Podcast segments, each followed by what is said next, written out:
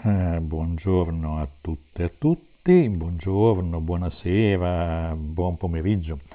Nel momento in cui ci ascolterete, buon, buon, buon, buon tutto. Eh, questa è la puntata numero 87 del podcast di Diario Prevenzione e oggi è il giorno 15 luglio 2021. Bene, abbiamo visto che eh, nel giro di pochi tempo, in poco più di un mese, sono usciti molti report, molti documenti programmatici, tutti con l'obiettivo eh, del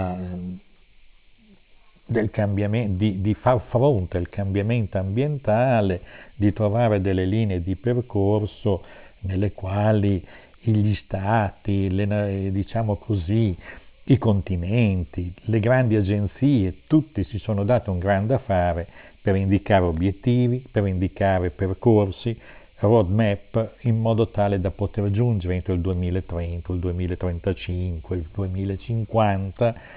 una serie di risultati che contrasterebbero e farebbero in modo di invertire la tendenza del cambiamento climatico e di tutti gli aspetti negativi, di impatti negativi che sull'umanità. Queste cose potranno e avranno nel prossimo futuro. È un lavoro enorme che si sta compiendo, c'è un grande sforzo che va riconosciuto da questo punto di vista, che rappresenta, diciamolo pure, un fatto positivo, in quanto anche le agenzie più importanti a livello mondiale hanno rotto, diciamo, hanno praticamente eh, si sono, si, si sono distaccate dalla riva, cioè hanno cominciato a navigare nell'ampio mare delle scelte necessarie e indispensabili per fare fronte, ponendo comunque con chiarezza ai governi, ai poteri locali, alle strutture eh, gli obiettivi di transizione, quella cosiddetta transizione ecologica, e sono lavori molto impegnativi perché sono decine, noi ne abbiamo adesso riportato su Diario Prevenzione, poi li citeva mano a mano, eh, allora, il rapporto, eh, diciamo, eh, il Sustainable Development Goal, report del 2021 delle Nazioni Unite, è il primo che affrontiamo ed è un rapporto annuale ed è, rappresenta la fonte più autorevole per tracciare lo stato di attuazione dell'Agenda 2030 e coincide con l'inizio dell'High Level Political Forum in programma fino al 15 luglio. Il rapporto mostra che il Covid-19 ha rallentato i progressi per il raggiungimento dei 17 obiettivi di sviluppo sostenibile, ma già prima della pandemia il mondo non era sulla buona strada indicata dall'agenda dell'ONU. Come sottolineato da Liu Zhenmin, sottosegretario generale di Ondesa, i prossimi 18 mesi saranno cruciali per capire se le misure nell'ambito dei piani di ripresa dei paesi saranno dirette a migliorare l'azione verso per l'appunto gli obiettivi per uno sviluppo sostenibile. In aumento povertà e disaguaglianza tra i paesi. Leggiamo questi dati anche se possa sembrare un po' diciamo così noioso, ma poi non sempre si ha la voglia di andare a leggere tutti i documenti e diamo soltanto alcuni flash anche per invogliare per l'appunto a studiare e a leggere questi documenti. Cosa dice eh, questo documento? Che in aumento la povertà e la diseguaglianza tra i paesi, nel 2020 tra 119 e 124 milioni di persone sono finite in condizioni di povertà estrema. Il tasso di individui sotto la soglia di povertà estrema è cresciuto su scala globale passando dall'8,4 del 2019 al 9,5% nel 2020. Non si registrava un aumento dal 1998, quindi la povertà estrema è in aumento in ragione del, degli effetti della pandemia. Nel mondo sono andati persi oltre 255 milioni di posti di lavoro a tempo pieno. È ovvio che la crisi sanitaria ha acuito le diseguaglianze tra, tra e all'interno dei paesi, rallentando i progressi verso l'obiettivo 10. E qui va avanti praticamente anche sugli effetti sulla salute, sui servizi sanitari, mm, sullo stato dell'ambiente dice la pandemia non ha portato a una diminuzione delle emissioni di gas serra, l'obiettivo 13, a livello globale l'aumento di temperatura è arrivato a quota 1,2 gradi rispetto ai livelli preindustriali, avvicinandosi al limite di 1,5 stabilito dall'accordo di Parigi. la biodiversità è in declino e gli ecosistemi terrestri sono oggetto di degrado a ritmi allarmanti. Tra il 2015 e il 2020, ad esempio, ogni anno sono andati persi 10 milioni di ettari di foreste, un'area vasta quanto la superficie dell'Islanda.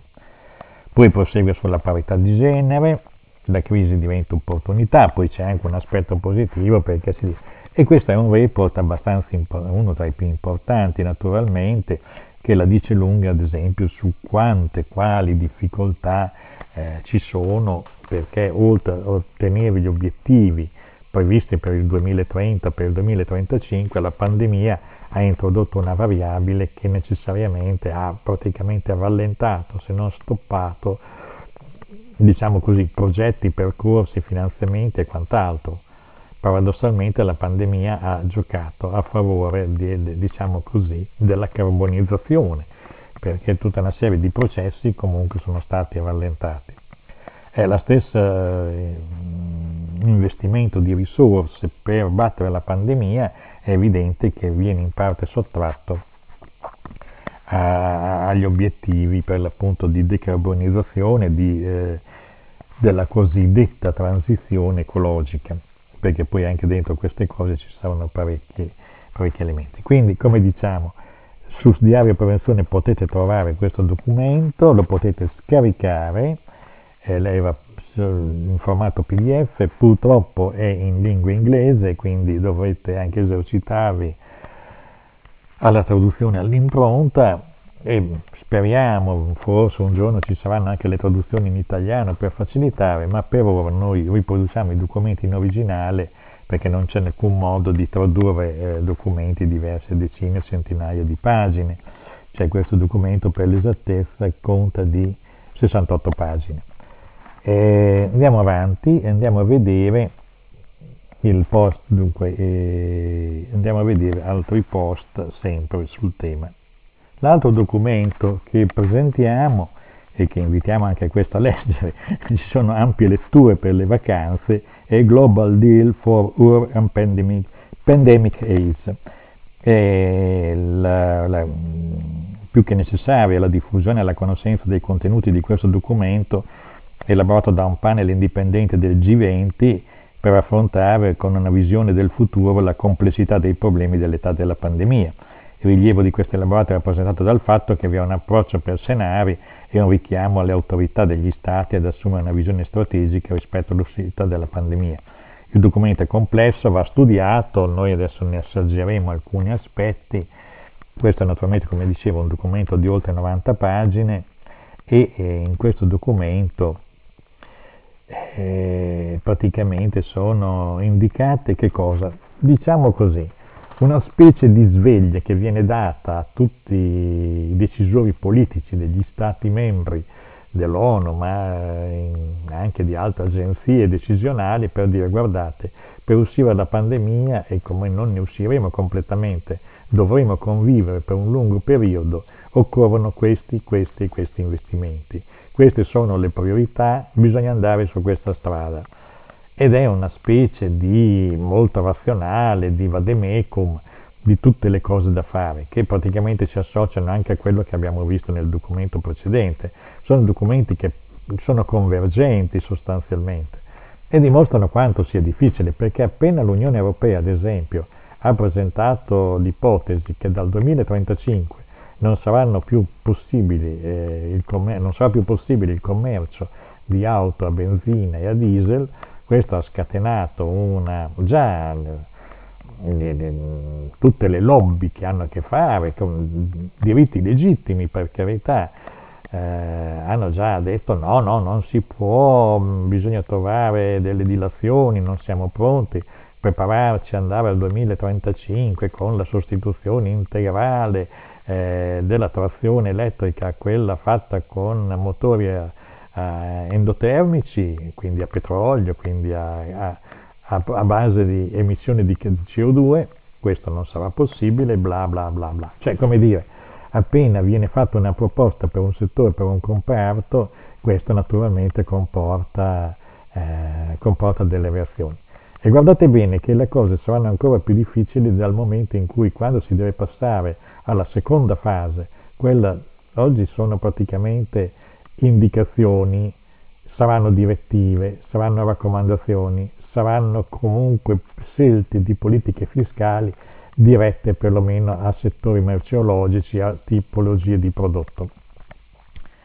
Ma nel, abbastanza presto arriveranno anche gli interventi sul, che, che hanno un impatto diretto tramite la fiscalità, tramite altri tipi di interventi sugli stili di vita delle famiglie e delle persone e questo naturalmente comporterà delle reazioni anche molto violente. Quindi dobbiamo pensare che è, la transizione ecologica non è un viaggio in carrozza. La transizione ecologica è un percorso accidentato, complesso, di, per il quale non abbiamo ancora, ad esempio, delle alternative sostitutive, perché anche se parliamo della stessa questione della, del, diciamo, della mobilità, eh, della, della, diciamo, è, è lì già ieri, l'altro ieri con una, una macchina a noleggio con conducente,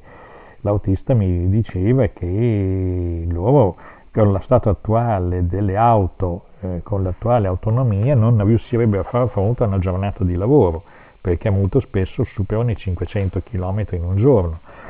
Per dire quanto ci sia ancora da fare in termini tecnologici per riuscire a sostituire una serie di servizi una serie di prodotti che oggi funzionano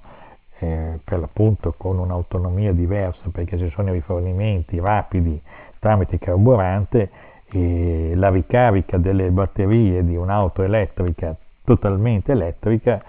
eh, praticamente eh, sono molto più lunghi questo mm, renderebbe impossibile lavorare. Cioè, abbiamo molti esempi per cui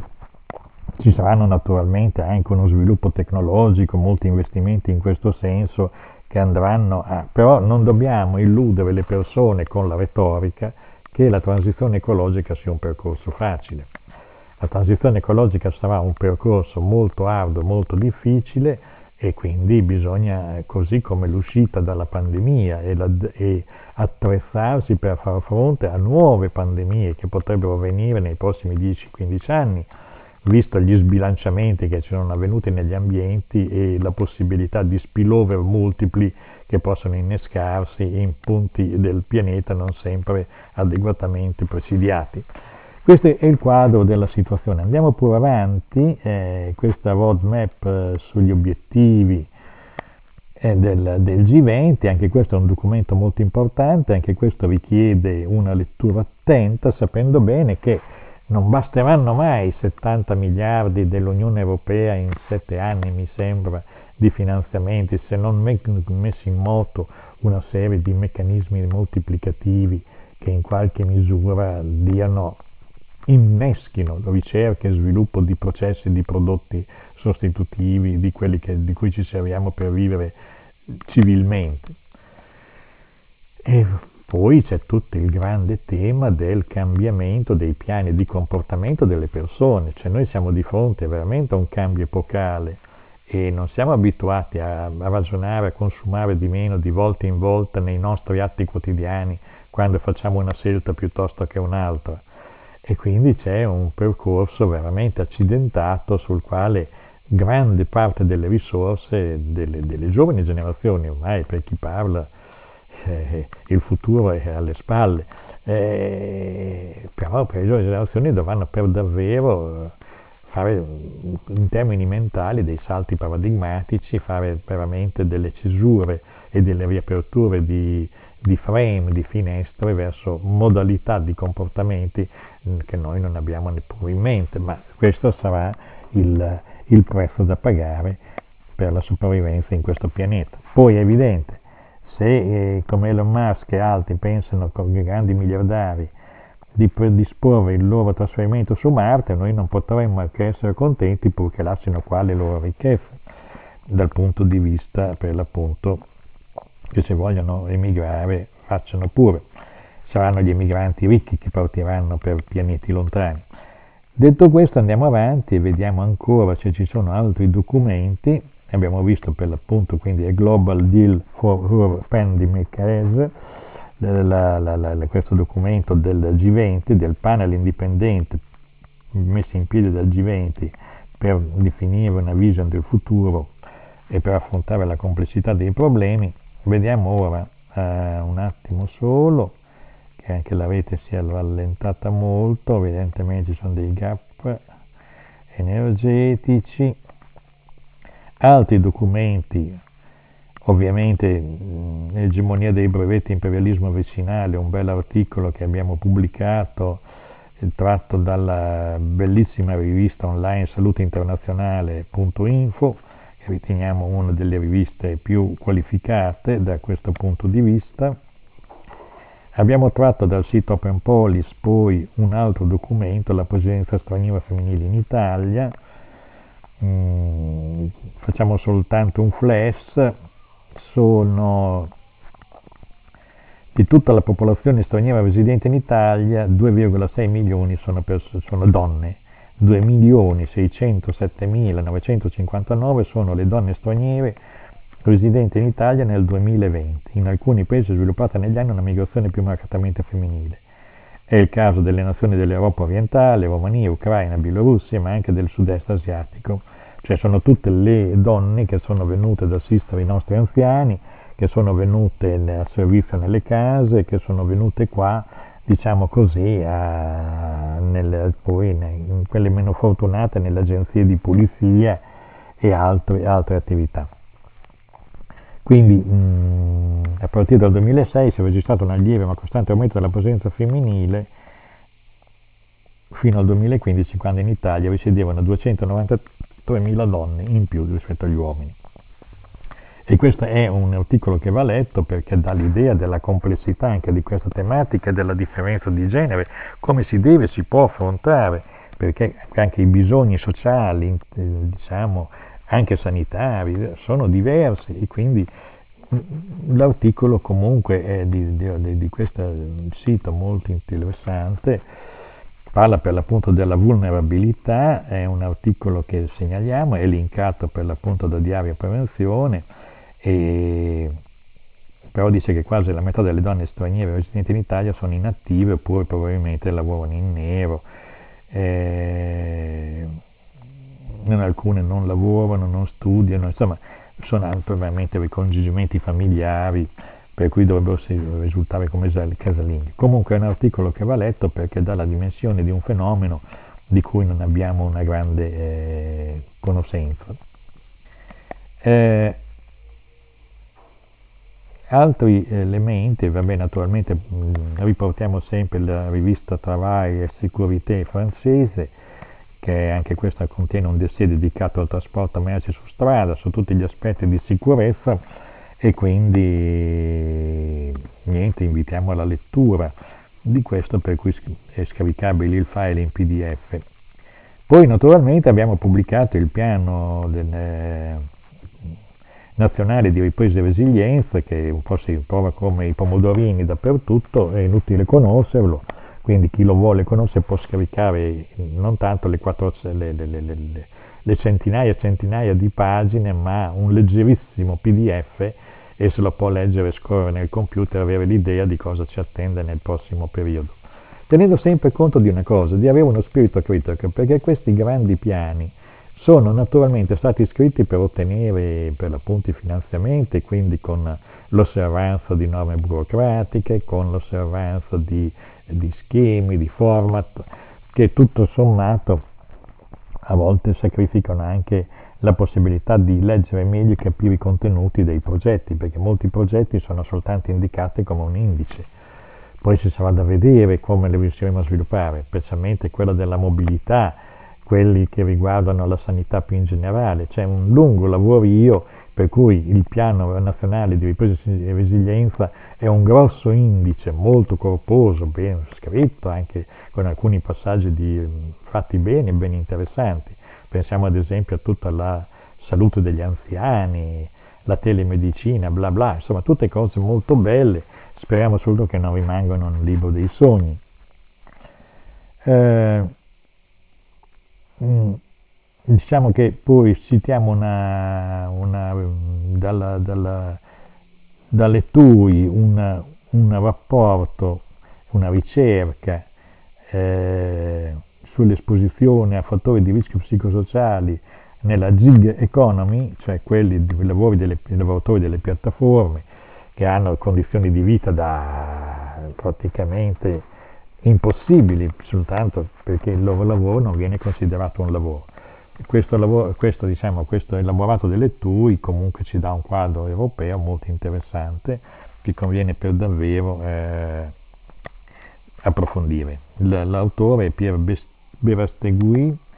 il, il testo è in francese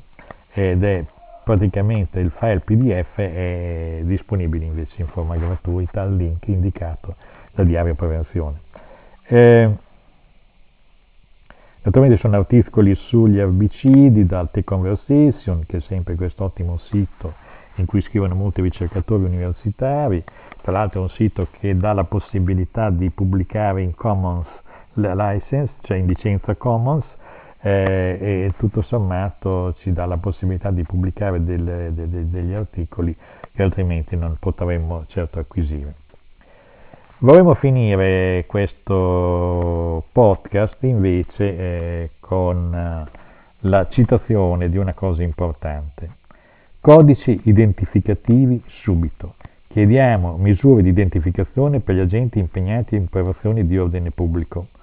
Ma io direi non solo perché visto quello che è successo a Santa Maria Capavetere, eh,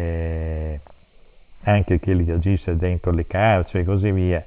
un bel codice identificativo farebbe bene alla salute di tutti, cioè nel senso che non si avrebbero e non si sarebbero perlomeno disincentivanti di episodi come quelli che sono avvenuti l'anno scorso per l'appunto in questo carcere, questa specie di mattanza gratuita, di violenza gratuita, per cui picchiare comunque è un segnale che va dato ogni tanto e i detenuti così si rendono conto dove stanno e non alzano troppo la testa. Una cosa che naturalmente ha già avuto tutte le, diciamo così, eh, è, stata, è stata una cosa inaccettabile da qualsiasi punto di vista, ma da qualche punto bisogna però cominciare veramente a dire di, di, di sì, perché se io che vivo una parte dell'anno a Berlino, quando incontro la polizia per strada, loro sulla loro giacca in davanti nel, eh, sul, eh, sul, eh, sulla schiena hanno eh, caratteri cubitali dei codici identificativi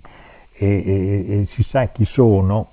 e nell'epoca dei telefonini qualsiasi cosa facciano comunque viene registrata e sono portati quindi a comportarsi correttamente. Non si capisce perché in Italia, che siamo così belli, così bravi, così brava gente, non dovremmo avere i codici identificativi. E non c'è scusa perché i codici identificativi sono codificati secretati dall'amministrazione è solo il magistrato che può andare a vedere quel codice identificativo a quale persona, quale agente, eh, nome e cognome appartiene. Quindi non è che il codice identificativo è un elenco che si può leggere in rete o, o un elenco per cui può scatenare poi chissà che cosa. Il codice identificativo è un sistema di autotutela delle, degli, dei, dei, dei, dei corpi di polizia di autotutela per dire anche di fronte a cause e quant'altro sapere quali sono le responsabilità personali, perché va richiamato comunque, basta con i branchi di picchiatori ma, ma che, si sono, che si coprono dietro le divise. Questo basta delle persone che hanno dei disturbi psichici e fanno il servizio di, di, di, di cosa devono essere prima depistati all'assunzione, perché non va bene che ci siano persone che soddisfano dei loro bisogni eh, psichici eh, picchiando, eh, no. Quindi i codici identificativi sono una sanatoria, sono sostanzialmente un provvedimento e questo voi potete andare a leggere gli, mm, gli esecutori, diciamo così, eh, potete andare a firmare l'appello di Amnesty dove c'è il link a Diario Prevenzione. Quindi noi proviamo per davvero, perché come fatto di igiene mentale, come fatto di eh, trasparenza pubblica, il fatto che vengano adottati i codici identificativi. Perché i codici identificativi ci sono in Francia, ci sono in Germania e non si capisce perché non debbano esserci in Italia. Piaccia o non piaccia alla signora Meloni, questi sono, dovrebbero diventare un diciamo così, una direttiva europea verso anche la gestione delle, eh, de, della trasparenza dei corpi dello Stato che es- possono esercitare eh, la forza legalmente possono legalmente agitare la forza, ma non, possono, eh, non si possa lasciare spazio agli abusi. Gli abusi fatti dagli agenti di polizia sono una sconfitta della Repubblica Democratica Italiana. Sia chiaro, questo è il concetto. Bene. Detto questo, noi vorremmo chiudere praticamente con un'ultimissima notizia. Eh, diciamo, vabbè, con, diciamo così, Ecco, una cosa sulla quale approfondiremo, non abbiamo tempo oggi, è il framework rispetto a salute e sicurezza 2021-2027, eh, che è un altro dei documenti, delle, diciamo così, del, del, in questo caso della Commissione europea, che definisce eh, il, il, periodo di sette anni eh, in cui si dice quali sono gli obiettivi per raggiungere una migliore sicurezza e salute sul lavoro per evitare tanti incidenti mortali, ma di questo parleremo nel prossimo podcast. Grazie e a risentirci alla prossima volta. Un caro saluto a tutti gli ascoltatori, che abbiano buone vacanze, che si possano godere un attimo di respiro dopo un anno e mezzo, due anni che non sono stati i più felici della nostra epoca. Grazie e risentirci.